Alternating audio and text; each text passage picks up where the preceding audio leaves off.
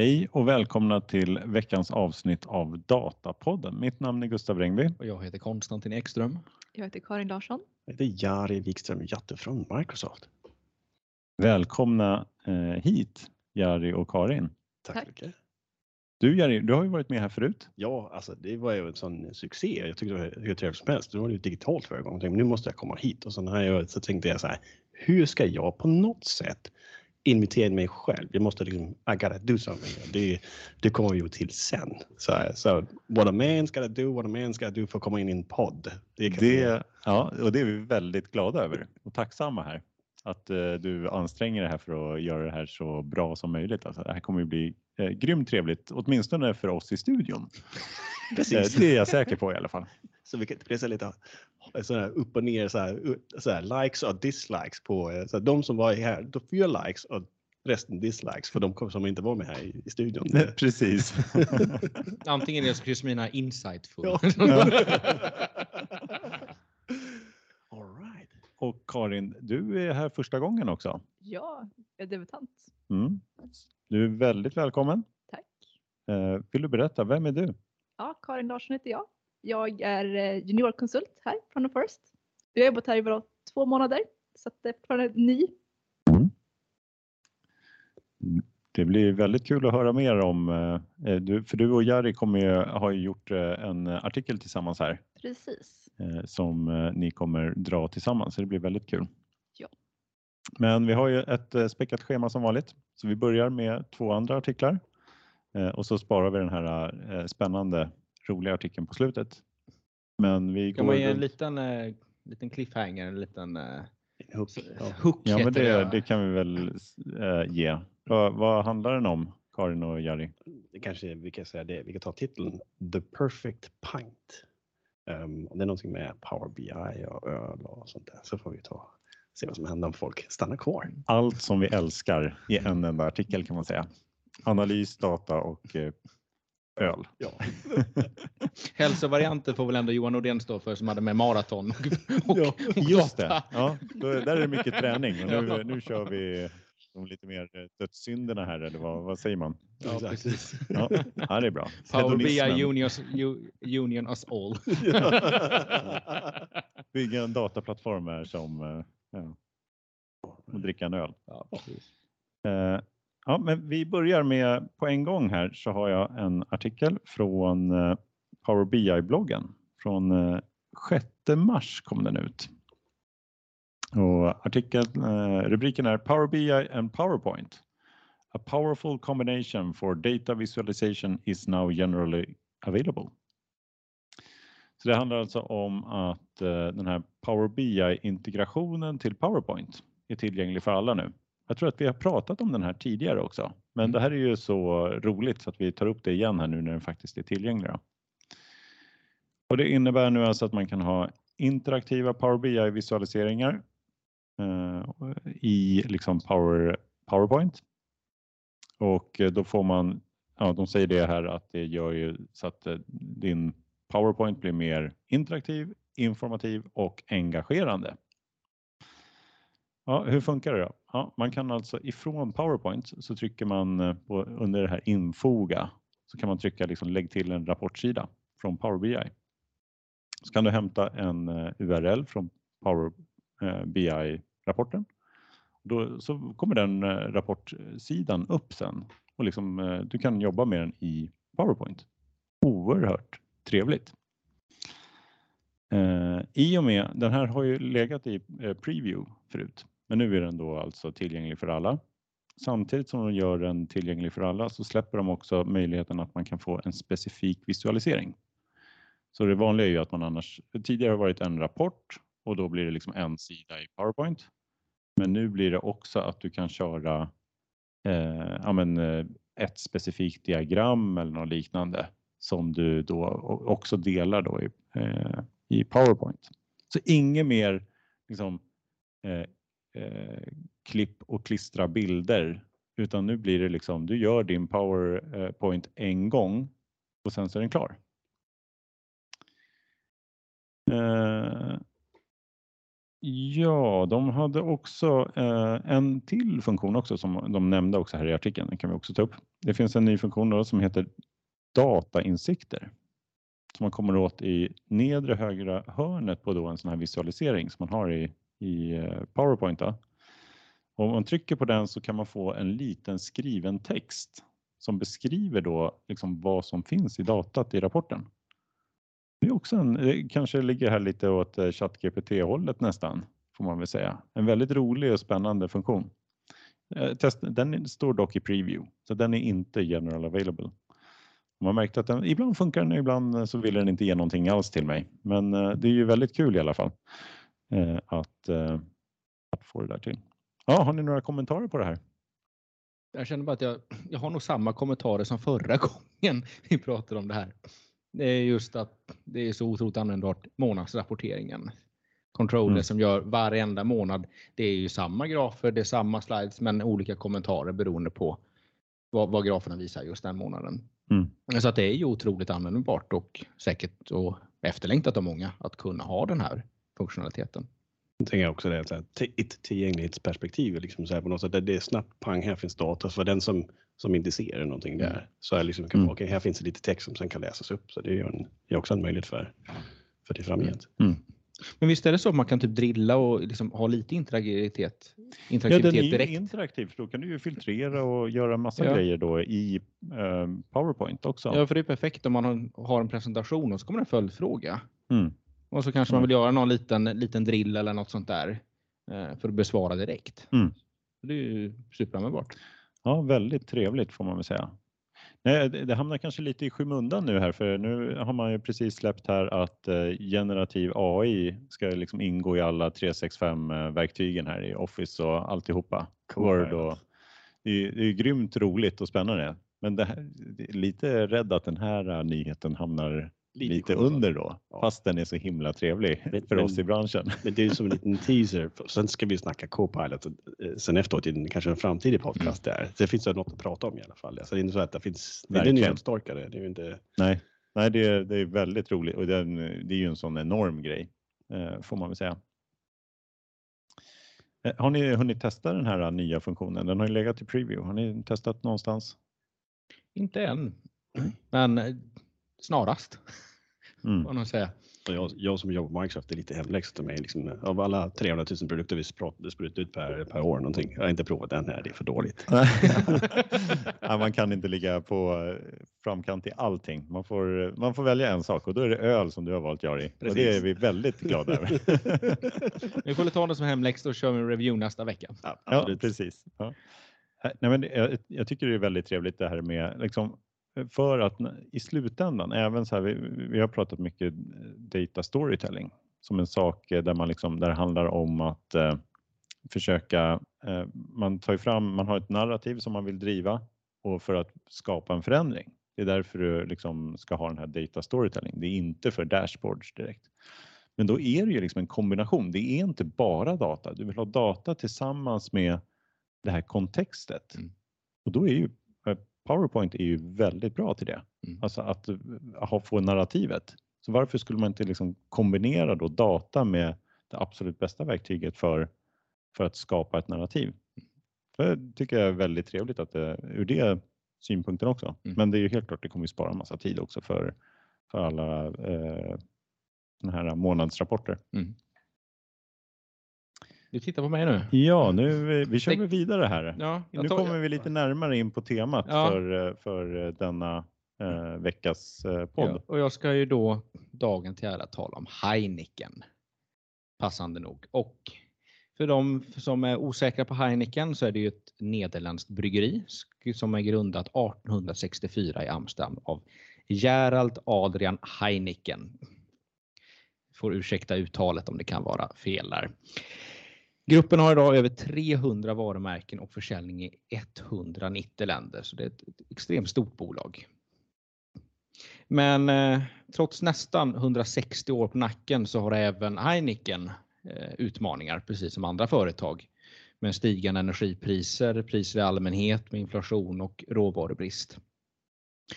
Därtill så måste bolaget också navigera marknad som präglas av ökad konkurrens från bland annat mikrobryggerier. Men även nya attityder bland yngre vad gäller alkoholkonsumtion.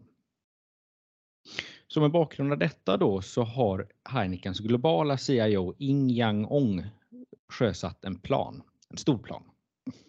Över tre år så ska de spendera 10 miljarder dollar med målet att bli Best Connected Brewer. Jag gillar den sloganen, den är ganska trevlig. Eh, jag gillar för att de, att de kallar sig bäst. Inte som Carlsberg, probably the best. de är en aningen kaxigare.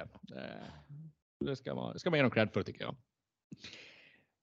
Och vad ingår då i den här stora planen? Ja, det ingår att, då att förenkla deras ERP-system, införa lite mer ag agila, inte aggressiva, vad man säga där, agila arbetssätt och tänka om hur, kring hur relationen mot, mot såväl leverantörer som kunder ser ut. Och också tänka då hur relationerna ser ut i flera, flera led framöver. Och vad gäller lite mer i detalj då vad de ska göra eller snarare håller på med.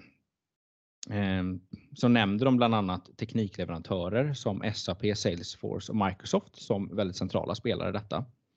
Ehm, men att de även tagit in andra specialiserade produkter när så har behövts. Men om vi tittar lite grann på just kundrelationen så har det historiskt fungerat som så att eh, säljare har liksom knackat dörr mer eller mindre. De har gått från bar till bar och tagit in eh, beställningar på pappersform. Eh, det har ju såklart digitaliserats över åren. Men nu skulle jag utveckla om detta ytterligare och ta det som ett steg längre med rekommendationer. Så att då ska man kunna ge rekommendationer både på vad gäller mängd och vilka sorter baserat på vad som är populärt bland kringliggande barer. Ehm, och då kan man ju också tänka sig att man, eh, man minskar svinnet på ett lite bättre sätt. Att man kanske i det här området så säljs det bara, bara en viss typ eller en viss typ som är väldigt populär. Och då behöver man inte producera lika mycket så att då får man ju liksom det blir både mer försäljning och besparande i och med att man inte behöver egentligen producera mer än vad som säljs och eh, företagen behöver inte köpa in mer än, än vad, de, vad de kan få sålt. Då. Men utöver detta så har, har de en AI-plattform, AIDA, eh, AIDDA, som står för Artificiell in, arti, artificial, artificial Intelligence, vi tar det på engelska istället, det var enklare. Eh, Data Driven Advisor och Dynamic Advisor. Och det här har givit då säljare bättre rekommendationer på både priser och erbjudanden. Och det har i sin tur lett till minskad körn och minskat behov av resande. Och de har alltså kunnat minska mängden resande för säljare med 30 med hjälp av det här. Sen så en liten eh, trevlig bonus som jag tyckte var att de har faktiskt använt AI för att optimera guldfärgen på ölen. Men också i produktionen så finns det väldigt mycket att göra ehm, med hjälp av ny teknologi här och här tar de i artikeln upp då användning av IoT-enheter som samlar in produktionsdata eh, som sedan i analysplattformen låter medarbetare i produktionen då kombinera realtidsdata och historisk data för att både optimera och kvalitetssäkra, exempelvis handla om temperaturer och sådär. Jag tror vi talade om det förra veckan lite grann med att, att kombinera då liksom nuvarande temperaturen med något form av liksom average över tid eller en mm. viss tidsperiod för att kunna se, se trender när det sker. Då. Ehm, men som avslutning här så, så talar de också om att det här var ju ganska hårda eh, liksom teknikdelar då. Eh, men de arbetar också med de mjuka delarna att åtas, å, åstadkomma förändring för det är, liksom, det är mycket system och många processer som görs om.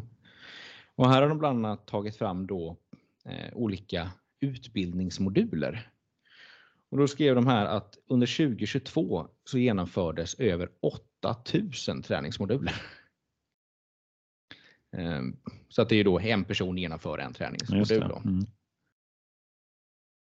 Det, är, det är ett rejält program kan man säga som ja, man har gett sig på. Ja. Var det 10 miljoner dollar eller euro? Det är en seriös investering. Mm. Så du måste, och sen är det ju självklart stort bolag och sånt där så de så kanske har de här musklerna men, men 10 miljoner dollar det är ju alltså, det är inte många svenska bolag som skulle göra det. Nej, det snyter man ur sig på en eftermiddag riktigt. Nej, eh, man slås här av att eh, de, de pratar här om att de eh, har de här datainitiativen Mm. och så samtidigt så ska de genomföra det här 85 ERP-system som ska konsolideras. Ja. Kommer de verkligen ha tid till? Undrar om de datateamet kommer ha någonting mer att göra än bara konsolidering eh, ändå. Det måste vara svårt i alla fall att, att hålla igång den parallella delen. I alla fall hålla upp takten. För jag Mm. tänker att det något system krånglar som liksom då, då, då skälper det liksom planen och liksom flö, flowet i, i arbetet. Mm. Där. Man, Men det, det kommer komma före i alla fall. Man kan ju misstänka att det kommer prioriteras för att du vill inte stå att ERP-systemen, liksom den konsolideringen misslyckas. Så att man kan väl tänka sig att det kommer, även om det är roligt att höra de här sensordata och så här, mm. kan jag tänka mig att de, eh, det kommer bli ett enormt projekt, bara det. Mm. Ja, exakt. Och ERP-system. Tror många gånger, alltså, jag, jag, jag själv så här, du jobbar för ett företag som håller på med sådana grejer också, men, Mm. men jag tycker själv personligen, det på ett sätt så här, det är lite halvtråkig business. Men det är ju liksom själen eller verks, verksamhetsdelen i, i en organisation. Funkar ERP-systemet så är liksom det, det är inga, det är inga kunder beställer någonting, liksom alla, alla sådana här saker, hur det flödar, liksom, det är nästan, nästan ryggraden. Mm. Um, om jag också måste säga, bara 3500 applikationer. Det är ju helt galet. Och så Mm. tänker jag också att man ska liksom försöka göra någonting med det här så att de måste agera väldigt snabbt utifrån livscyklusperspektiv. För att om de säger, ja, men nu tar vi applikation nummer ett, nu fixar vi till den och moderniserar någonting. Mm. Och så innan du är klar med allting, av de här 3500 stycken där, så den första du höll på med, sen är den kanske outdated eller någonting. Mm. Mm. Det är sån här som Golden Gate-bron, det är väl en sån här klassiker att man har några som målar hela tiden på den. Ja. Man börjar på ena sidan och sen så måste man börja om där när man är klar. det blir samma sak liksom i den här organisationen kan man misstänka. jobbgaranti. Kanske man ska kolla på liksom, om, man ska, om man ska hitta ett nytt jobb. Så här, Okej, hur många applikationer? Ja, ja, 3000. Ja, det är bra. Då har jag jobb resten av tiden. Precis. Ja. Men det finns ju också sån här någon, någon fästning som Sverige har byggt utanför Karlskrona och sån här, som de höll på med lite för länge så att den var ju omodern. När de änt, äntligen var klara, då var den helt omodern för att då fanns det ju robot eller sån här missiler och sån här som bara kunde penetrera på en gång så att det Mm. var liksom inte mycket, mycket för liksom. Det, men det är spännande så här så också det, alltså, hur de, alltså bara så att liksom, SAP, HANA, Mm. liksom, det är ju stora grejer. Salesforce också, alla Microsoft-plattformar. Det, det är ju det är, det är stora tunga leverantörer, men det är också det är ju alla här plattformsleverantörer. Jag tror det är också deras, kanske deras tänk. Liksom, vi satsar på vissa typer av plattformar. Alla det här, Mm. det är moln, molnplattformar också. Så det är ju kanske enda sättet de kan vara, Mm. jag skulle säga agila. Mm. Eh, också det som de vill in på det här. Mm. Så jag tror att det är, ja, han, kommer inte ha tråkigt han där, eh, Nej. CIOn. Nej, verkligen inte. Men man får lite känslan av att det är liksom Big Bang i den här förändringen för att de gör allt. Ja. Eh, Mm. Allt samtidigt. Men det är kanske inte kanske bara artikeln som, som ger lite missvisande bild att de berättar det mesta i liksom dåtid.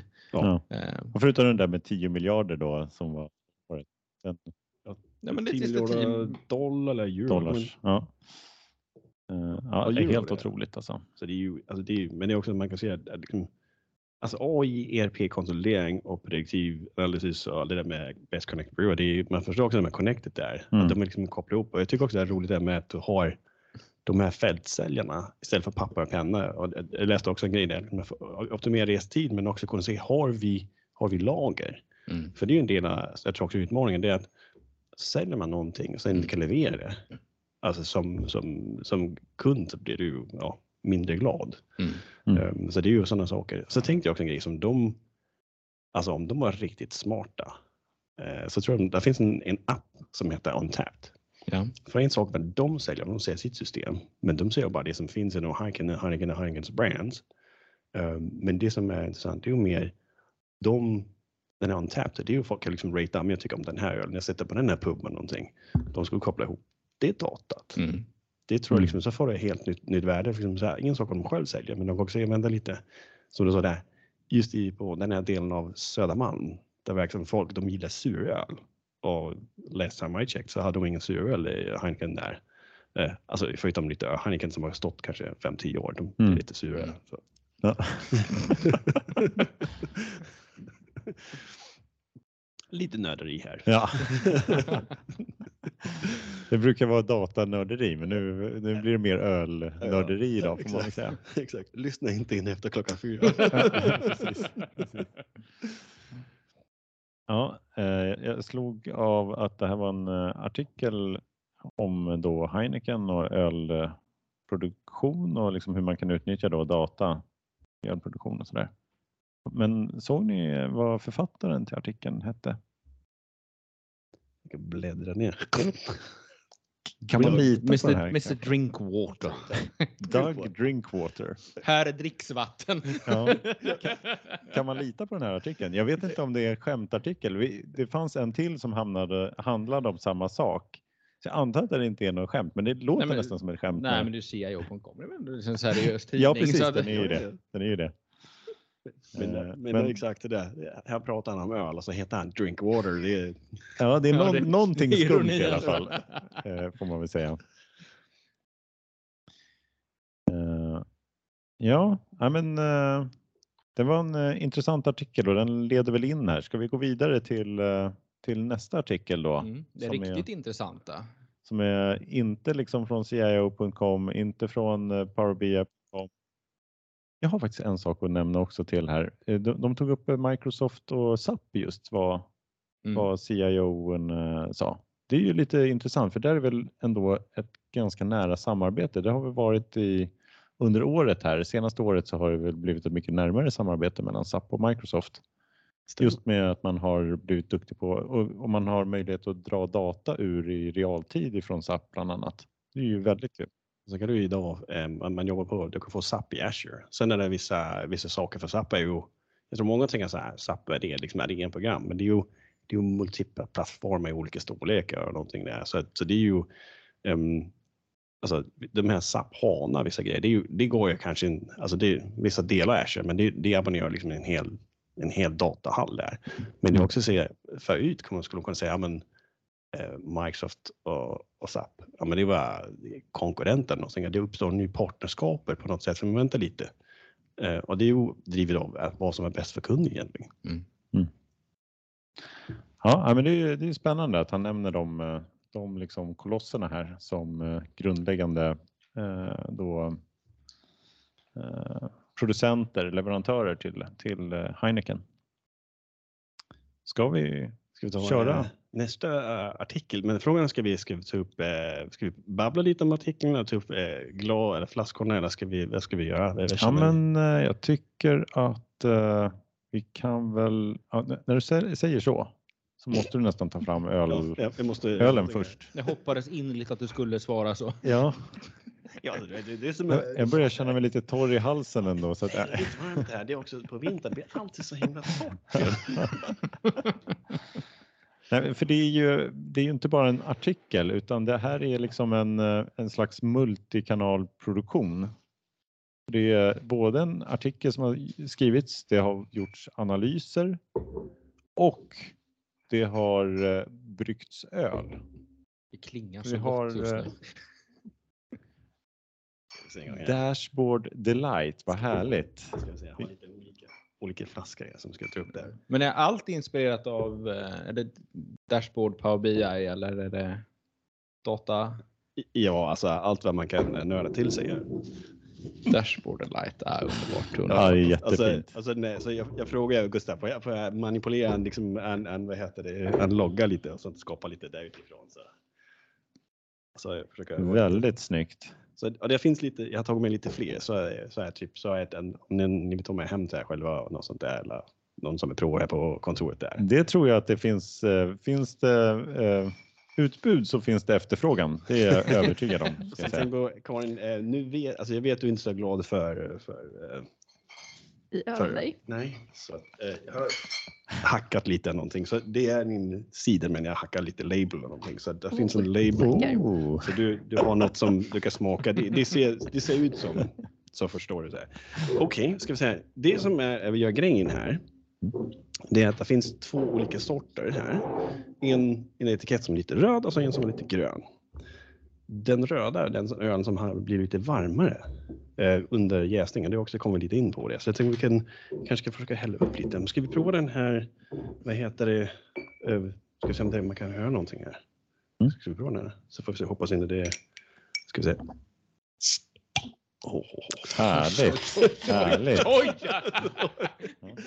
Så, testa. Det finns lite, alltså lite jästfällning i det. Så häll, häll upp lite så här. Det sista slatten ska inte hällas upp där. Kan vi, så kan vi ta de som är första här som inte är eh, den som är normalt kall temp, haft temperaturstyrning. För den ska smaka lite, lite bättre. Vill du? Jag vill gärna smaka lite. Det är klart du ska få smaka där. Så, så ska vi göra så här. Hälla upp här.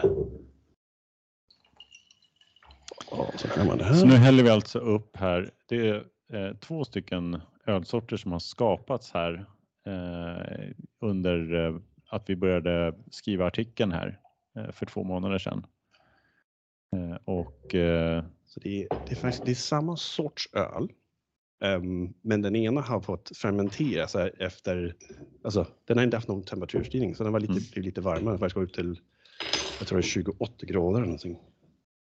Så, så här. Så Heter ska, båda Dashboard Light eller är det Ja. olika namn på dem?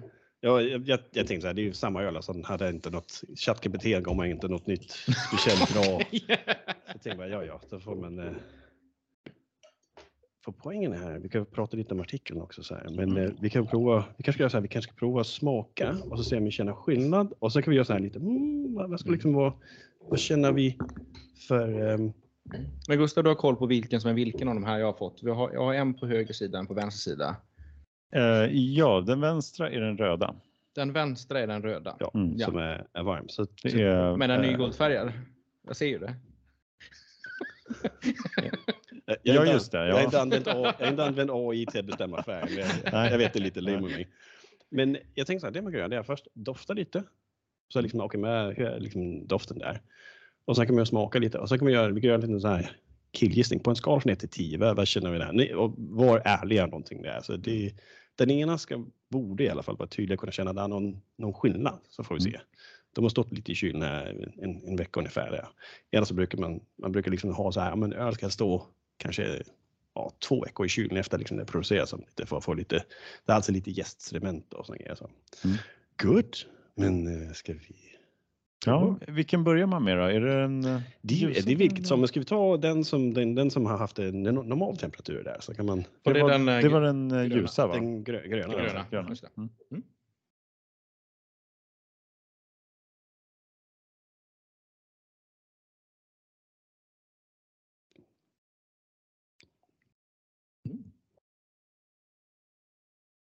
Mm. Slinka. Ja, fin. Ja, Ja. väldigt, väldigt, Väldigt Så kan man prova. Ja. Se om man känner skillnad med nästa, den röda. Mm.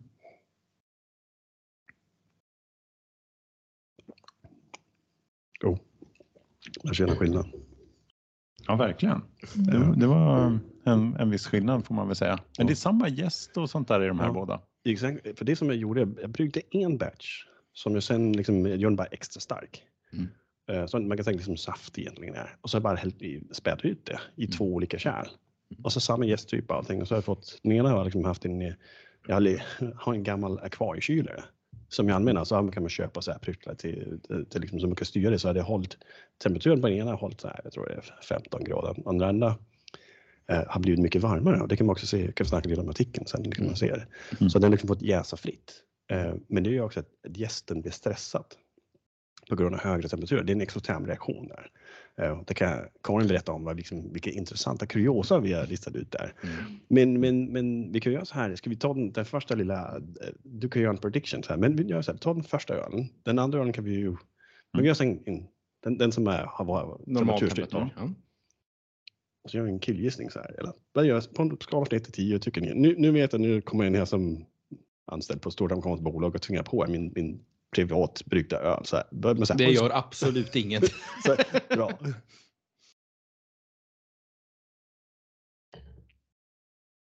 Okej, alltså it, it, it's not the best I've done, men eh, jag skulle säga i den. en- Så ska man ange här på... Ja, man kan, men det är om man vill liksom försöka bedöma liksom så här, vad, vad smaken egentligen Mm. men, men, men på en skala från 1 till 10, vad tycker ni? Bara magkänslan. Eh, jag skulle säga, Mm. Jag försöker skriva ner men jag tror min, min penna går inte så jag får hålla det. Jag får försöka Hålla det. komma ihåg Ja. istället. Så jag, jag skriver en siffra, så kan man ta den andra och göra samma sak. På en skala, 1 till 10, vad tycker ni?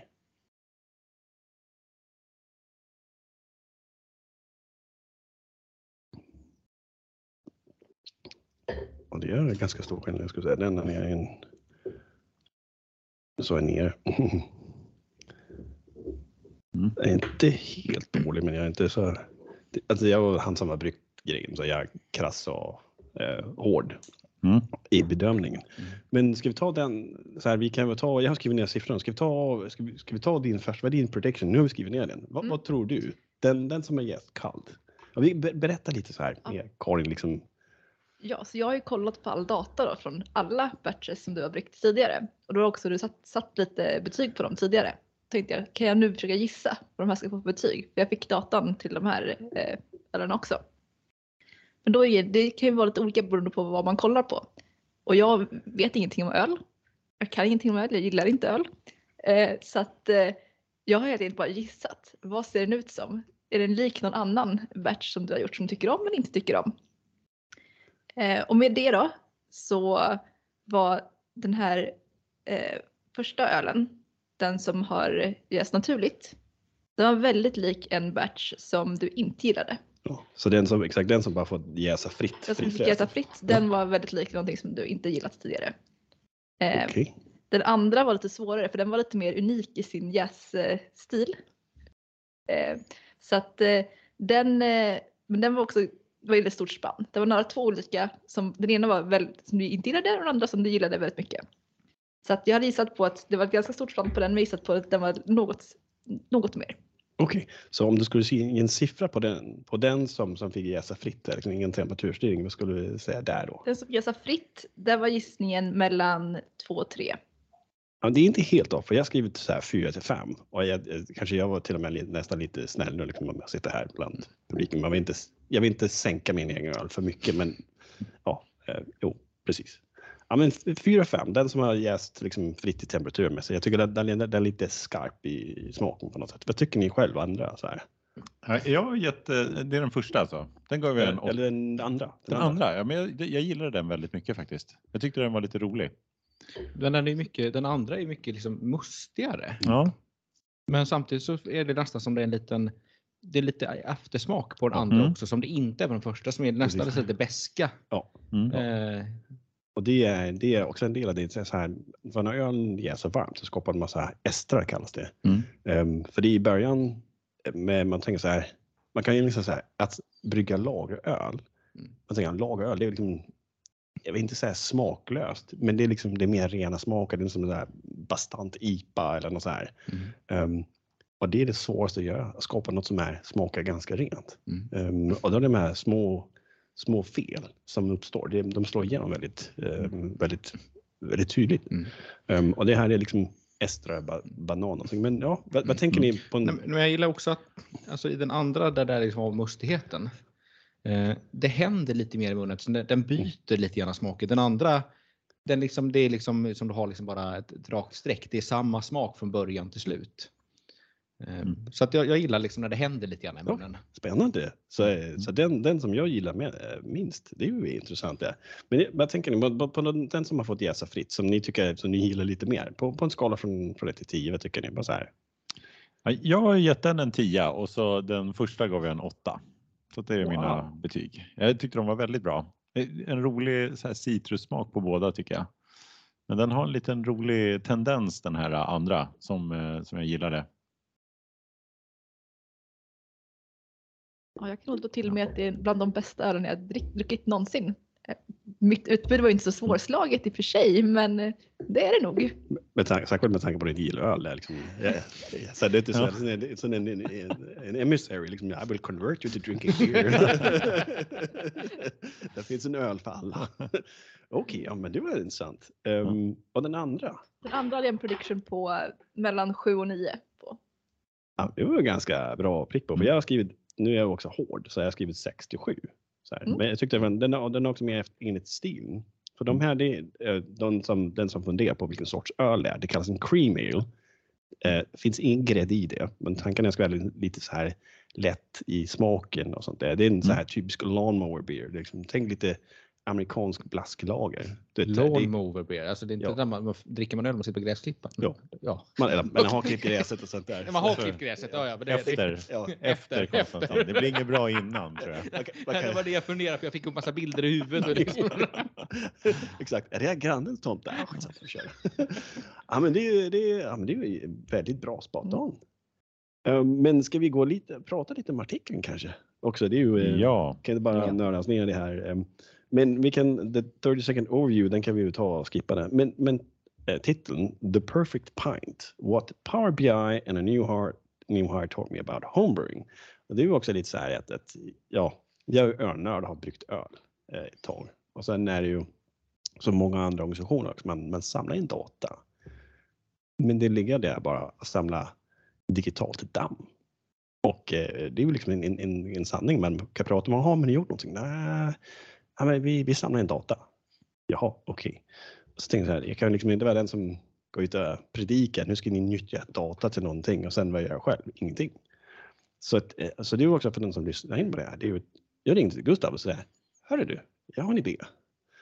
Och sen han säkert tänkte, det här, det är de här Microsofterna, de är galna. Men så det som är, det är värre, det är nästan värre, det är att så drar han in Karin det, hej nyanställd. Ja, första dagen på jobbet kommer Gustav och säger jag har ett projekt här, det handlar om öl. Eh, då tänkte jag att ja, jag gillar ju inte öl men däremot gillar jag data. Så att allt som innehåller data gör mig glad. Så att det var tillräckligt för att eh, vinna över mig. och det fanns lite data här bakom också. Det fanns var, det. Så det är ja, lite, bara några enstaka punkter kan man säga. Eh, sen var det ett giant mest, det är en annan sak där. Men, eh, men vi kan ta liksom den här ölbryggningsprocessen för den som är lite vill nörda in sig och förstå vad det handlar om egentligen. Alltså det första man egentligen gör, det är att man skapar en sorts, jag skulle säga en sorts te. Man skapar, man mäskar, kan man säga, liksom, och försöka tvätta de här, den här malten. Eh, tvätta sockermolekylerna utav den, få ut i liksom själva vätskan där. Sen eh, lite kort berättat så kokar man det, har man lite humle för att skapa smak. Och det, så kan man välja om man ska, för humle skapar både beska men också de här fruktiga aroman. Liksom man tänker sig att köpa en IPA, någonting. det är humlen som gör det. Ehm, och sen liksom ska det kylas ner och sen ska det jäsa typ 14 dagar någonting. Ja, det har också kommit en liten insikt i det med att eh, jag ska get för länge. Och sen efter, på det sättet efter 14 dagar så ska man buteljera på något sätt och stora kommersiella bryggerier de kör en centrifug och kör igenom filter, någonting som ska bli snygg och ren och sånt där. Små eh, hembry, hemmabryggare som mig, vi har inte de möjligheterna så tar man liksom bara stoppar dem på flaska med lite, man tar lite, lite socker och dumpar i för att skapa faktiskt en sekundär jäsning för att skapa kolsyran där. Mm. Och sen får det stå 14 dagar, in i kylen en vecka, sen är det klappat klart. Det är ju ingen själva processen där, så det är ju lite, lite roligt där. Men, men under den här jäsningen, det är ju det man samlar in datat och då har jag så här små IoT-sensorer, en liten Raspberry Pi. Så jag har det är nästa steg, du ska koppla upp det så det finns i Azure och jag kan se det varje sekund. Sen är det kanske ganska tråkig indikator för den, alltså tråkig, tråkig, men alltså den visar det som kallas specific gravity, liksom man kan säga sockerhalten. Det är ju densiteten, det är en liten accelerator, alltså accelerometer och ehm, temperaturen.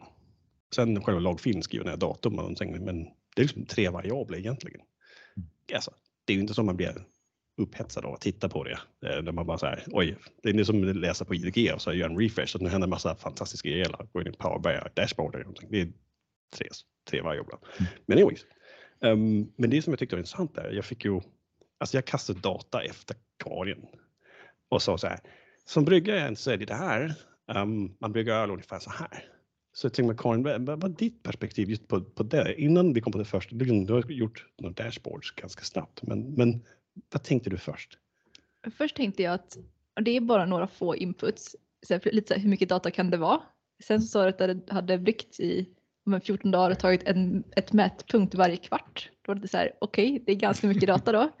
Eh, inga jättemängder men ändå ganska mycket, för mycket för att göra saker manuellt. Eh, och eh, då tänkte jag väl att så här, jag vet egentligen inte riktigt vad de här visar. Jag vet inte vad jag kommer kunna få till slutändan. Men jag testar mig fram och så ser jag lite vad jag kan göra. Eh, och kolla lite, kolla runt lite, vad finns det? För jag hade aldrig använt Power BI förut. Eh, jag gjorde en Power BI-rapport i slutändan. Tänkte jag att det är väl lika bra att bara testa mig fram och se vad fungerar, vad fungerar inte. Och så försöka lösa det på något sätt. Mm. Det kom fram ett par snygga rapporter på det här och lite analyser också. Ja, overnight, alltså jag tyckte, jag kastade lite Excel-filer efter en CSV-filer bara, alltså allt var bara, det är så, här finns en låda, varsågod, ha det bra, lycka till, hoppas på det är bra. Nej, det var någon struktur kan man säga, men, men det jag tycker är intressanta första, som jag hade liksom så här, jag hade ju lite data, hade jag, liksom, jag brukar ju lite grafer i Excel eller någonting, men det är liksom bara per batch, men ingen samling här. Och den första, som, första grafen du liksom hade overnight, men vänta lite, de här två batches, eh, det var två stycken som var lite, alltså lite, lite starkare än någonting. Eh, då kan man se, men de utvecklar mycket mer värme eh, och de har jag sen efteråt känt, ja men det var kanske inte så bra det här. Eh, alltså smakmässigt och sånt där. Så bara, men nu har jag datat så man kan förklara vissa saker där. Så de, alltså, alltså de grafen bara så här, det gick ju väldigt, väldigt fort. Um, så det var, och den första grafen också, det var att titta på så här, men vänta lite. Alltså det man kallar, man kan liksom se det som en, en, en det går liksom nerför med, med densitet, med denna gravity, så kan man se när örnen är klar. Uh, ungefär, jästen, jästen har jäst klart kan man säga. Det ska stå lite tid efter liksom att mogna, och lite sådana grejer. Men jag hade standard 14 dagar. Det passar ganska bra. Brygga på en lördag så lördagen 14 dagar efter någonting där. Men jag kan bara säga, vänta lite där. Jag kan ju kanske slice av lite tid på det här. Så det var lite, lite, lite spännande. Men det var mycket roliga grejer som jag fick ut av det. Ska vad finns det för andra? Jo, eh, berätt, alltså den här time-grejen, den får du berätta lite om. Karin. Ja, det finns ju en, eh, jag är säker på att ni känner till Hans Rosling också. Som dataälskare vi alla är så är vi väldigt förtjusta i det. Och då i Power BI så finns det sådana här grafer som han har, sådana här bubble graphs. Så man kan ge saker och ting storlek också. Så att det är en mm. scatterplot men du kan också ge storlek och du kan dra i tiden. Så att då kan du se hur du har gjort en liten eh, scatterplot då över då specific gravity som är sockerhalten eh, och temperaturerna. Och så kan man dra i tiden och se, följa med, jämföra batcherna. Men efter, efter en timme jäsning då ligger de i de här eh, värdena. Och sen så säger jag att ja, men, ju mer alkohol som utvecklas desto större blir bubblan. Så i början så är det väldigt små prickar som eh, ligger uppe i ett hörn. Så, så ser man hur de vandrar neråt eh, tills man får de är färdiga helt enkelt. Det var, det var kul för mig. Det var, så här, det var verkligen så här, jag liksom kunde se. Det här är Hans, Hans Rosling i TED Talks och pratar Gapmind eller någonting. Jag bara ser det här, där kunde körde förbi mig. Jag bara wow, det här det var, jag tappade hakan. Jag var helt imponerad. Och det var, alltså det var så mycket grejer som man liksom inte kollade på. Hur går det vidare? Så var det en annan graf här som också som du tog fram här med att isolerade två batches där som jag tyckte var intressant. Det är den här scatterplot där. Och det som jag tyckte var intressant är att Power BI dashboards, jag visste att de var interaktiva, man kunde klicka lite sådär. Men den här, den, liksom, den gjorde den här, de här isolerade två stycken av ölen och sen klickade på, liksom, kunde se kurvan över tid där som ni, ni kan se, det var den här. Just det. Um, just det. Och det är ju det är samma öl, typ, som mm. man sen har liksom sett med olika eh, ja, temperaturer och någonting där. Och det var den ena av the batch, jag tror det var 62, den andra var batch någonting 70 eller något sånt där. Mm. Um, och den där batch 62 hade jag faktiskt, den har jäst ute i mina svärföräldrars eh, sommarhus ute på landet där har lite svalare temperatur och den blev jättegod. Och den andra blev mm, Eh, inte så bra kan man säga. Men det är också bara visa så här att man kan det utan liksom ska att göra hur mycket grejer som helst egentligen. Alltså jag, jag var liksom jag, datakonsumenten här. Jag har liksom bara dashboard. Det är ju Karin som gjort allt arbete så jag går in och klickar bara. Oh, men nu förstår jag. Så det var en annan grej. Men vad andra takeaways har du Karin? Ja, men jag var väldigt imponerad. Alltså, jag har ju jobbat mest i Python tidigare där absolut det finns interaktiva grejer och sådär. Men det här att man kan få trevliga översikter över flera tabeller. Du kan sammanlänka saker. När jag insåg det här relationship, att man kan liksom säga att den här kolumnen i den tabellen ska tillhöra samma kolumn i en annan tabell. Det var som en helt ny värld. Det gör det så mycket lättare. Och sen i visualiseringen, då kan jag med välja, jag vill ha det här värdet från den tabellen. Jag vill sortera på det här värdet från en annan tabell. Mm. Bara kunna plocka in saker från alla håll och kanter det gör det så mycket enklare. Och då när man väl har bara strukturen uppe så är det jätteenkelt att göra nya, nya visualiseringar. Och inte behöva börja om från början med varje visualisering. Mm. Det var jag väldigt imponerad över. Mm. Ja, det var, så det är bra. Liksom, du har pluggat teknisk fysik eller någonting där. Det, och det är också när vi kommer lite in på det. För, alltså, utöver det här med Python och, sådana grejer, liksom, det tyckte jag var roligt. Där. Men, men vi gjorde lite här en, en killgissning. Eller min, min nya term, Power BI-gissa. Mm. Det, det, det, för det är också det är inkluderande för man kan man säga killgissning med, eller samma tjejgissning, men det är bättre att säga Power BI gissa så vet man, ja, de är nytt på hal is. Det är, det så här, det är ren Wikipetter. Så det, men, men, men jag gjorde så här lite, för det som jag tyckte är kul, liksom att, att vi har en som har pluggat teknisk fysik och liksom kan, kan grejer. Liksom, jag bara så här old school, hard knocks, någonting där. Men, men så okej, okay, men kunna förutsäga, men hur mycket värme utvecklar de här jäs? Eh, alltså under jäsning, hur mycket värme utvecklas per timme och sånt där. Så jag gjorde så här lite extra lite Power BI gissa. Och teoretiskt sett skulle jag kunna värma upp min lägenhet till 21 grader bara med, med liksom öl som jäser. Sen är det behöver 2400 liter som jäser. Det ska bara prata lite med min fru om det. Men det, det, det är en annan sak. Där.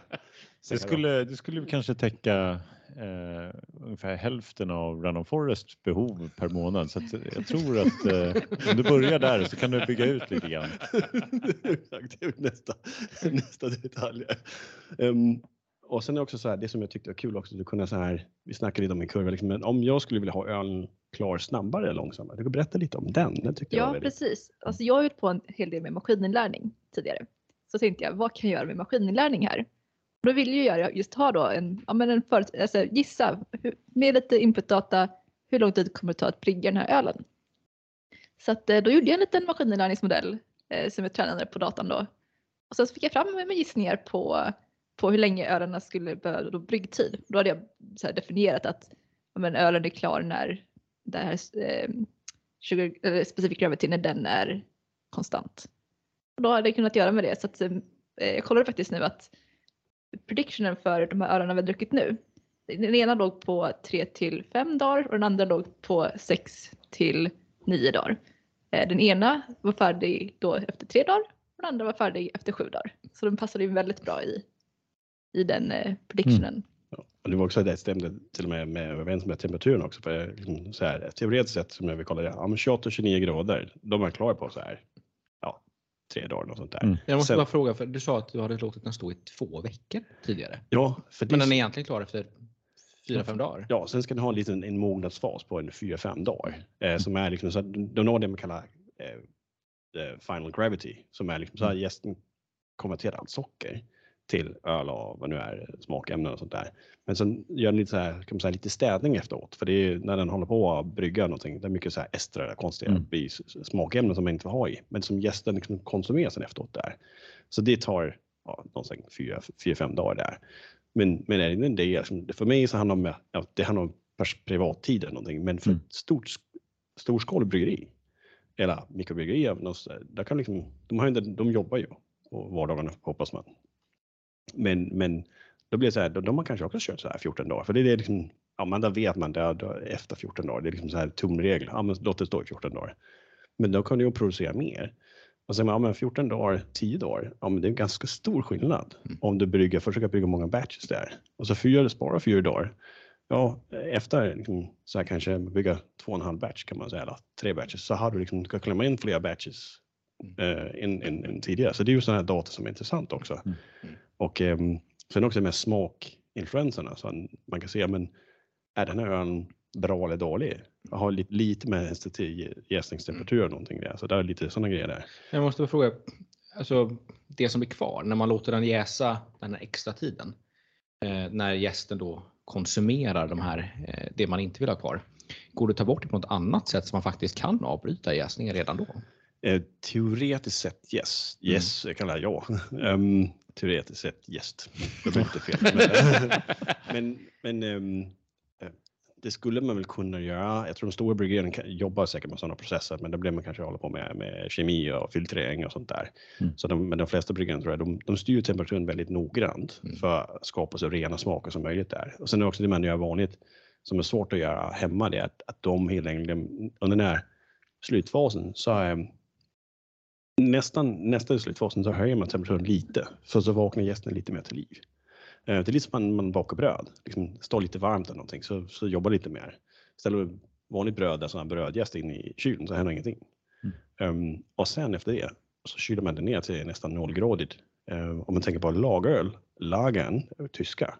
Så det man gjorde det var att de bryggde öl, ställde ner de här grottorna i Tyskland som är kanske fyra grader då fick de stå där för allt det här ska sedimentera och sånt där. Så det är, det är så man, man gör. Men stora bryggerier som Heineken och Anheuser-Busch och som brygger lageröl där.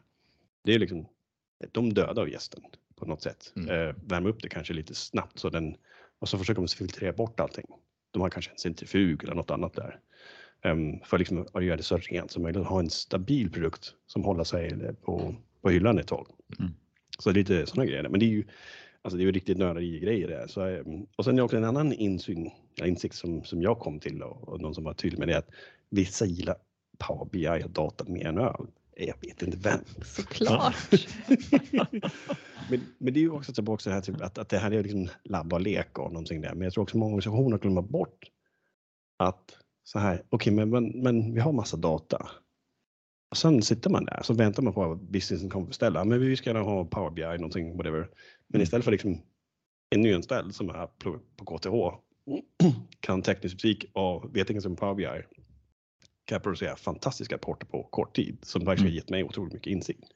Och eftersom jag är lite extra special här, lite andra eh, saker som jag har lärt mig av det datat som eh, de här Power BI-rapporterna som, eh, som Karin liksom har tagit fram. Mm. Eh, mina höst och vinteröl är ganska mycket starkare än de som vi brukar på, liksom på vår och sommar.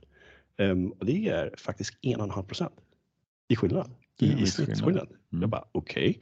Så kommer en annan här som är det, jag tror du Karin, du får förklara det här på något sätt. I don't know. Mina, mina öl, så liksom, jag brukar alltså så här batchnummer, batchnummer 1, 2, 3, 4 så här.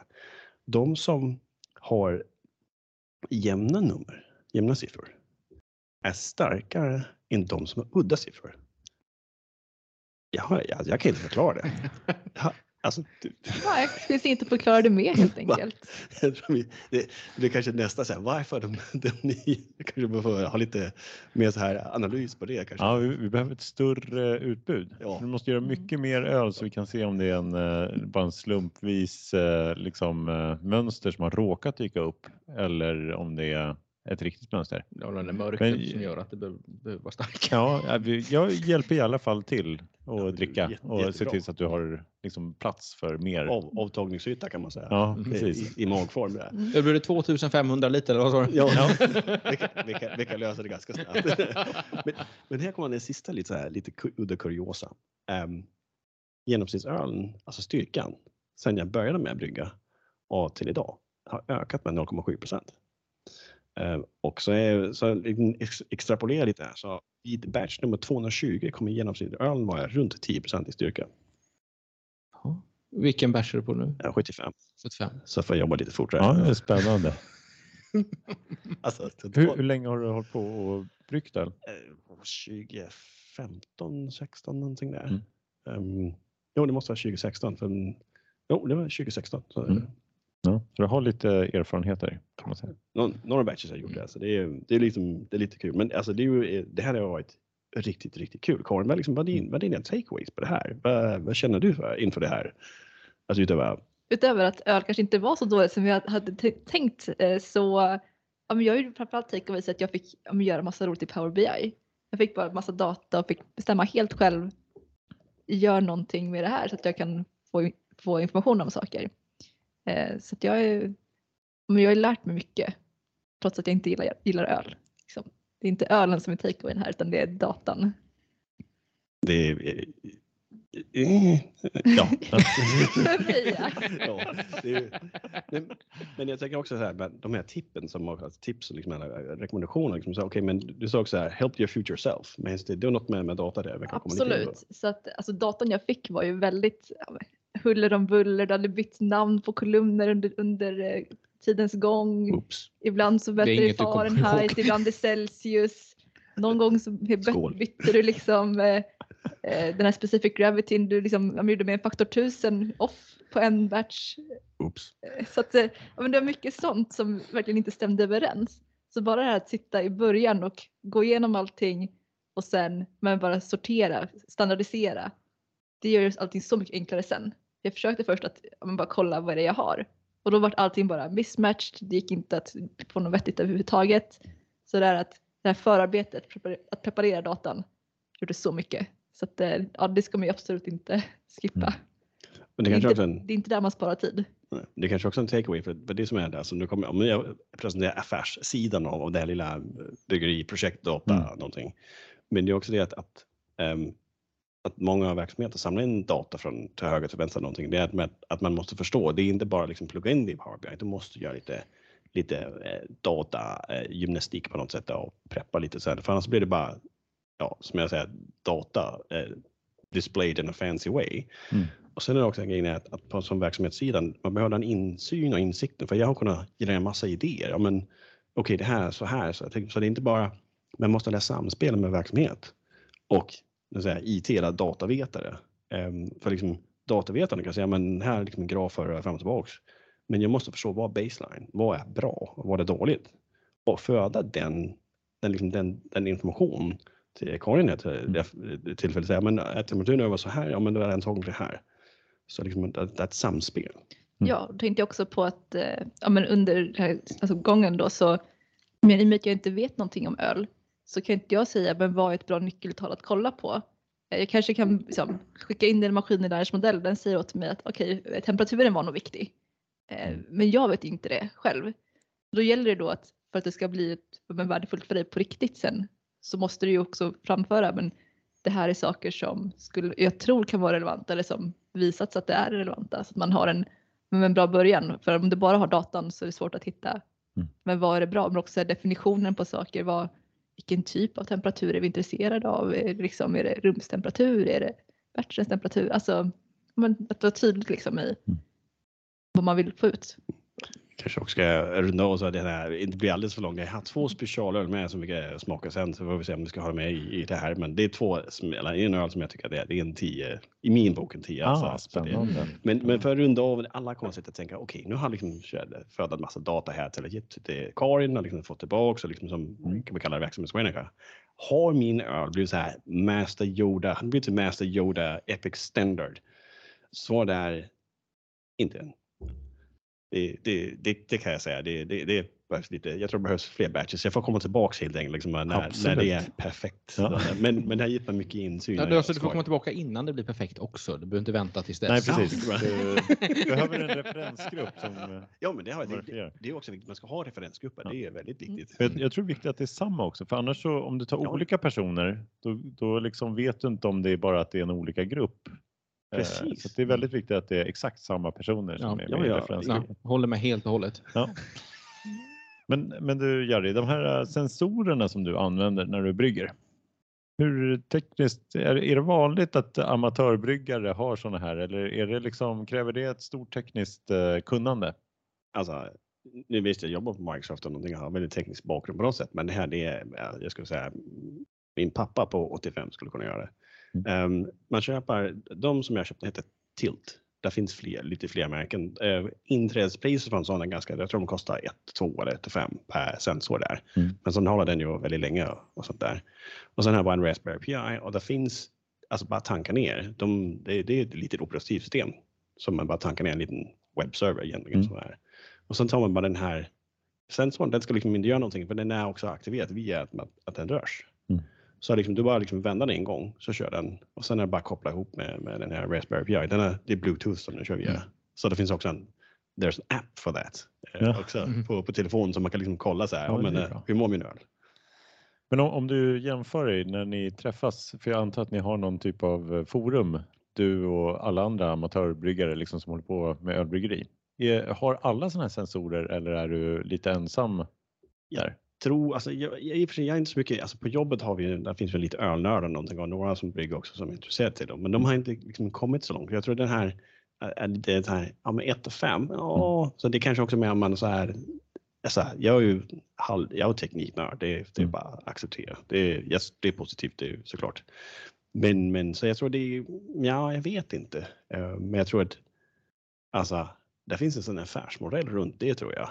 För mm. hemmabryggare, där många som brygger, det, det ser man på massa forum och sånt där. Det, det finns ju hembryggstidningar både i Sverige men också globala och sånt där. Så det, mm. eh, men jag tror det är inte så vanligt eh, att man har IoT-sensorer. Alltså. Men mm. killgissning 3 till 5 procent kanske. Mm. Ja, vad, vad, ser du personligen då som viktigast? Är det liksom optimera smaken, minska risker att det blir dåligt eller förbättra time to tasting här eller är det något annat? Jag skulle säga det, det är mycket att kunna, kunna konsekvent producera en kvalitetsprodukt. Det är, mm. väl, det, är väl, det är väl det. Sen är liksom, för man är privatmänniska så är det är svårt för mig att säga, ja men nu brygger jag från lördag till torsdag, tio dagar senare brukar jag jobba. Så det, så, så det är lite, lite det, men det, ja, kvaliteten är väl, är väl det, att Mm. kunna, kunna se. Sen är det också, man är en, en, en IT-nörd och rang och någonting, är det kunna se saker, samla in och säga, men hur funkar det här? Vad, nu provar det här och se olika gästtyper, hur funkar det? Mm. Med olika temperaturer, för så kan man också referera till det sen efteråt där. Så det är mycket, mycket sånt. Det handlar om en kvalitet i produkten. Karin, vad tänkte du då? Tänkte du att, eh, att det var så här i yrkeslivet? När du blev klar med studierna och så hamnade du här liksom? Jag trodde kanske inte jag skulle dricka så mycket öl på arbetstid, det trodde jag inte. Nej. Eh, Men, eh, men att alltså få hålla på med data, Ja. det är ju det, därför jag är här liksom. Mm. Eh, Men öl är ju det man kallar det är liquid data nu. Det är flytande data. Ja, jag håller nog inte riktigt med va. Precis, man brukar väl säga att det är liksom den nya oljan. Ja, Fast det är eh, det är den nya ölen. Ja. pratat. Och det är kanske det man säger. Det, jag, jag tycker det är roligt här, för det är ju artikeln här som ni har skrivit, den blir ju liksom flera delar igen. Det är både det här, det lyfter ju möjligheten att utnyttja data och att man kan dra nytta av data i alla möjliga tillfällen och, och förbättra sig genom att få data. Och sen så blir det ju den här liksom eh, Karins liksom, eh, som eh, träffar Power BI för första gången. Mm. Som jag tycker är väldigt rolig. Själv har man ju liksom suttit med Power BI så länge så man har glömt bort. Det blir nästan så att jag får uppleva liksom hur det känns att säga wow, kolla vilket verktyg sådär. Man, för man blir så hemmablind. Jag tycker det är jätteroligt att, att lyssna på det och, och, och läsa det faktiskt. Men, så, bara en sån här, nu när du har liksom kikat här, Mm. eh, Karin. Vilken är din favoritvisualisering i Power BI nu? Oh. Svårt val faktiskt. Alltså på visualiseringssidan, alltså inte bara bland visualiseringarna, skulle jag säga att det lätt är filter. Alltså det finns ju, du kan ge till filter för att filtrera saker. Det är ju inte en visualisering i sig va, eh, men det ligger där vid samma, samma sida som visualiseringarna. Ja.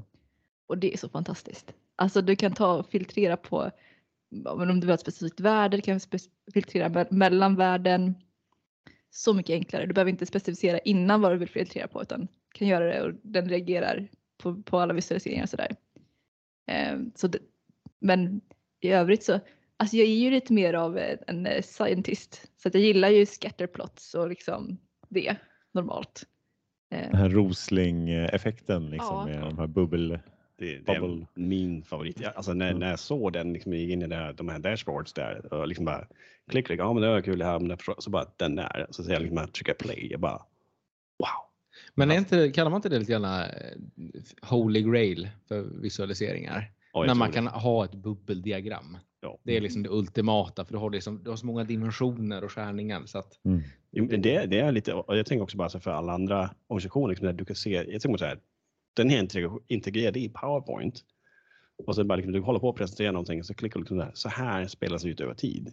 Det är liksom, om min, en bild är någonting med tusen ord, en liten animering, det är, jag vet inte vad det är 10 000 ord eller Mm. 500 000 ord. För, liksom, det var, för mig var det så här, oh, men jag kan se, den här kommer mycket mer längre upp i temperatur, mycket fortare. Och det, runt och, så det, alltså, det- ja, scatterplot med, med, med tid på Mm. det is the shit. Mm. Ja, jag- jag- eh, du hade med, från början så hade du med en sån här eh, en visualisering som tog och gjorde en segmentering också, eller en klustring tror jag va, av datat. Grupperade datat i olika segment. Som försvann sen, den gick inte att publicera så den blev public. För nu har du Ja. lagt ut till artikeln så finns ju så att man kan kika på din rapport som du har gjort i Ja. Power BI. Men den var med där innan, den gillade jag väldigt mycket. För Mm. jag har ju själv jobbat mycket med kundanalys och vet att det där är någonting som man gärna vill kunna titta på så här kundbeteenden och hitta liksom ett par normala beteenden och se. Ja, men vi, har, vi har sju typer av kunder och så vidare för att kunna sätta upp olika kundstrategier. Den tyckte jag var väldigt rolig, Mm. men den försvann. Jag vet inte om det var något, eh, den var kanske, var den nedladdad som en extra visualisering eller? Nej, alltså det var ju också inbyggt. Eh, Ja. det kanske inte var. Jag testade ut, jag testade allt möjligt som jag hittade i Power BI. Mm. Eh, te- testade även sånt som inte var alltså publicen. Ja, just det. Ja, att, eh, den var det kanske var, kanske något som kommer då. Ja, vi hoppas på det. Men an- annars var den väldigt eh, trevlig. Man såg själv liksom hur man har jobbat eh, med att göra sådana segmenteringar och så har det tagit det, det går, har inte gått så snabbt i alla fall som att dra in en visualisering bara i Power BI. Utan eh, det har varit lite mer jobb med det, så att det är ju positivt. Så ser jag man sparar lite tid som kundanalytiker i alla fall. Ja, men det är väldigt eh, intressanta delar. En, en sak som jag tänkte på också här, det är lite grann just det här eh, att eh, ni, eh, ni har liksom eh, jobbat lite då med liksom fått en ny eh, liksom input in i det här. För det här är ju ändå en explorativ process att, att hitta liksom, vad är den bästa ölen. Och helt plötsligt får du mycket mer data in i och gör så att den här cykeln går mycket snabbare. Väl, och, just det här att det, du säger också att det blir inte optimalt första vändan, utan det, men det här gör ju så att det går mycket snabbare mot det optimala. Ja. Eh, Jag tycker det är liksom så liknande med vad man brukar se hos kunder som får till det här med att vara datadriven. Ja. Det är just det man får. Man, får aldrig, man har aldrig klart för sig vad man kommer att använda datan till. Utan det kommer liksom med tiden och att man, liksom blir, att man experimenterar på ett helt annat sätt när man ser okej det här kan vi se nu i verksamheten. Men om vi gör så där då, vad händer då? Så att man provar sig fram liksom och hittar eh, de här optimala delarna. För det är ju ingenting som är givet. Man har inte all information utan man måste prova sig fram lite grann i, i de flesta verksamheter. Ingenting som är helt givet. Det tror jag är många, många verksamheter som jag, jag träffar. Liksom, man, man har ju ofantliga mängder, mängder data. Eh, och jag tycker det med den där Bernard Marr som sa det, jag menar, många verksamheter liksom, de är rika på data men fattiga på insikt. Mm. Um, Mm. och jag tror också att det man glömmer bort, alltså, nu bara ta Karin som exempel, nyanställd, behöver liksom något att riva tag i och sånt där. Men men många organisationer glömmer bort det, bara leka med saker, testa. Vad, vad, vad liksom, som så här, det, det poängen är det att man kan få nya insikter som verksamhet och de nyanställda kan ju bygga några, några muskler och, och organisationen liksom får den där den där motion och, och, och liksom, för det blir ju också att, att den här learning curve, för nu, alltså jag slängde ju lite mer data efter Karin, liksom, det gick ju i en halv sekund så var det är det här det är. Mm. Okej, bra. Um, och också den här insyn som så, man behöver, verksamheten behöver liksom, så när man glömmer bort att eller man, man sitter och väntar på att verksamhetsdel, verksamhetsbenet kommer till IT och säger hej, vi vill ha en rapport som ser ut så här. Och det blir bara, då sitter man och väntar på det, ingenting, alltså det händer ingenting. Istället för att men man kanske också går ut i verksamheten och säger, men ska vi leka med lite data här?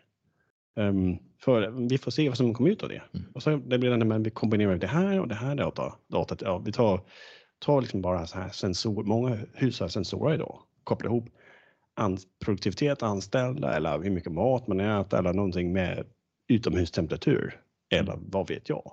Ehm, för det, man kanske inte lär sig så mycket nytt på ett sätt, men det är hela processen, det är det där viktiga. Och sen ska man inte glömma bort som jag tycker, man ska också ha lite kul med IT. Mm. Coolt! Ja, verkligen. Man kanske inte har lika roligt som vi har nu, men åtminstone eh, lite roligare. Får man Jag sa ju, lyssna inte så mycket Ja. efter klockan fyra. Ja, eh, jag tänkte här, för du skrev om det. Det var väldigt eh, bra tycker jag det här med att, att det finns ofta liksom saker som stoppar en att komma igång med och dra nytta av data. Du pratar om för stort projekt, alltså att man gör det till ett jätteprojekt att utnyttja data. Eller att man hela tiden får vänta på någon typ av beslut. Eller att man liksom, eh, inte tillåter någon lek. Liksom. Om man nu sitter med denna typ av problem i sin organisation, vad, vad är rådet från dig? Vad, vad ska man göra för att bryta det? Kan man göra någonting? jag tror det finns fler delar. Ett, det är ju lite, det är ju en, en, en basal grej som människa, liksom vara lite modig. Um, sen är det mycket idag med många av de här grejerna. Där, det finns ju så här, men det behöver inte kosta pengar på något sätt där. Men, men, eh, och så vissa organisationer har ju med så här, Eh, vissa kallar det Google time eller Fedex time eller vad det nu är. Liksom att, att det beror lite klart vad man mäts på någonting. Men också man, man, så här, men jag tar lite en lunchpaus och pratar med mina kollegor och, och, och labbar lekar och sen är det mycket tjänster idag som är gratis. Och sen tycker jag också det här, man ska inte glömma bort det. Nu jobbar stora Microsoft. Men ta in extern hjälp. Det är väl också en del i det.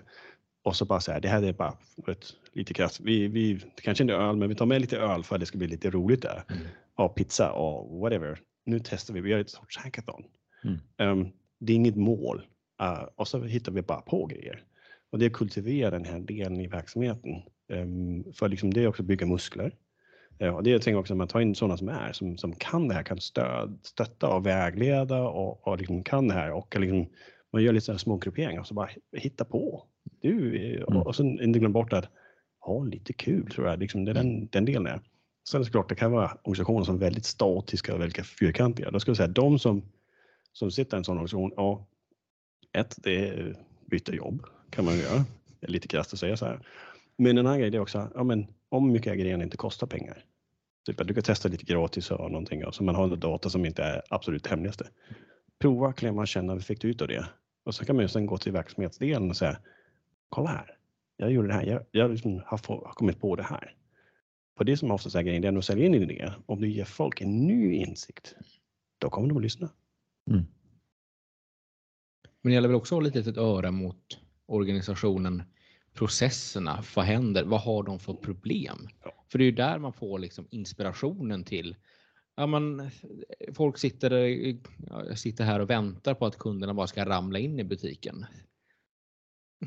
Ja, kan man liksom vara lite proaktiv? Kan man ringa upp dem? Kan man skicka ett mejl? Det kanske räcker bara med en sån enkel sak som att här är en lista på alla kunder som varit inne de senaste eller köpt någonting de senaste sex månaderna. Alltså det, det, det, ibland så krävs det inte så mycket heller. Mm. Men har man liksom ett öra vad, vad liksom, vilka problem som, som finns eller vilka utmaningar eller vilka drivkrafter som råder så, så kan man få ganska mycket faktiskt. Ja, och sen kommer vi ändå eh, bli helt liksom utkonkurrerade av Copilot i M3365 så det gör detsamma vad vi säger nu. Men Eller det med att skapa PowerPoint, det, det är sådana som mig som liksom, jag kan, jag kan ju ingenting egentligen så här, typ jag är bra på PowerPoint. Nu- nu- Karin hon kan bara säga, men jag skapar mig en PowerPoint så här i framtiden. Där, så mitt jobb eh, finns ju inte längre. Det är ju bara, jag hämtar kaffe eller någonting. Ja, Men- du, du får gå tillbaka till ölbryggeriet tror jag. Det är, får scala upp det. Ja. Ja, PowerPoint låt vara, men alltså, jag, jag bävar fortfarande för den dagen som eh, man hittar en kod som någon har gjort eh, bara baserat på eh, ChatGPT här, och bara liksom prodsatt den utan att förstå den. För man, man kan, liksom, ibland så ser man ju liksom det är gammal kod, det är liksom mastodonten utvecklas över tid. Ingen har riktigt koll på den. Men skillnaden här blir ju att ingen har ju någonsin ens haft koll på den någon gång. Eh, så, så att ja, liksom, det, det känns lite så här, Mo- vet du Moores law eller vad heter det? Nej, Moores law. Alltså om Ja. det kan gå åt skogen så kommer Ja, det gå åt skogen. Ja, Murphy- Murphy. Murphy, ja, Murphy. law. Murphys. Moores lag är väl eh, transistorer? Transistor. Dubbla sin gång. Okej. ja. Nej, 18 nej, månad. Just det. Murphys. Men det är väl också öl, inte det? Murphy? Jo, det finns en Murphy Stout. Ja, just Ja, just det. Ja. Ja, bra. bra. Det är bra. Ja, men liksom att om, om det kan hända så, så kommer det hända förr eller senare. Det kanske tar 10 år, 20 år innan det händer. Men Ja. ja, ja nej, men det, vi har väl ändå lärt oss mycket idag, men jag vill gärna avsluta här. Eh, vi har ju tagit lång tid på oss och, eh, och vi har ett par till öl att prova, men då tror jag att vi gör det. Stäng av. eh, i Så det att, eh, privata. Precis, vi får fortsätta i det privata här Ja, nu. Vi- För vi har nog ingen mer data att, eh, bjuda på. Nej. Jag ska släppa sånt extra avsnitt som är efter stängning eller så här Precis. eftersnack. Ja, liksom. ja, kanske vi gör ett betalpodd av det. Ja, Liksom. Får man se, det kommer hamna, annars så hamnar det i Hänt Extra dagen efter förstås. Så att det går väl bra. Exakt, podd. Exakt, Datapodden efter fem eller något. Precis, Exakt, precis. Och eh, den, vi spelar ju in det här på eftermiddagen nu så att vi liksom eh, får det som en after work nästan. Men eh, det, vi släpper det här på, eh, på torsdag klockan sju. Så att eh, för alla andra så tror de att vi sitter och, och belgar i oss de här ölen på klockan sju. Men det, så är det inte. Ja, det är bra Det- att det inte är livepodd i det här. Nej, det här är inte livepodd. man, man kan redigera lite och sånt där. Så, Precis. så när vi sluddrar lite så att så. Okej. Ja. det är bra. Nu har jag i alla fall sagt det Jari, så att nu tror att, Nu tror alla att det här ja, inte... precis, att, det, att det inte är på morgonen. Eh, nej, vä- vänta. Eller är det? Var det, var det i Men sändning Nej, fortfarande? men klockan är sju. ju. jag, ska, jag, ska, jag ska lämna på dagis. Precis. Nej, skämt åsido. Ja, men vad har vi lärt oss idag då? Eh, Heineken är- satsar på allt Ja. samtidigt. Men och med mycket data ändå. Det är kul Mm. att se för det, det blev lite, det hänger ihop här med att vi har ändå sett här också att eh, data är bra i produktionen också av eh, öl. Och, eh, ska vi säga. och sen Power BI och PowerPoint, match made in heaven. Yes, Mm. yes. Det älskar vi. Så man kan köra de här bubbeldiagrammet då Ja. i PowerPoint när du presenterar. The, Ja. the Hans Rosling moment. Ja, ja, det är väldigt trevligt. Men eh, i och med det så tror jag att vi, vi nu sneglar vi på ölen här och måste prova så att vi tar och tackar er lyssnare eh, för idag. Eh, och eh, den här sista artikeln den finns på Jaris eh, LinkedIn Japp. eh, och det finns länk på Random Forest också om ni vill gå och kolla det. Tack så mycket. Hej då! Hej då! Hej då. Klockan fem, det är mörkt nu igen Som om idag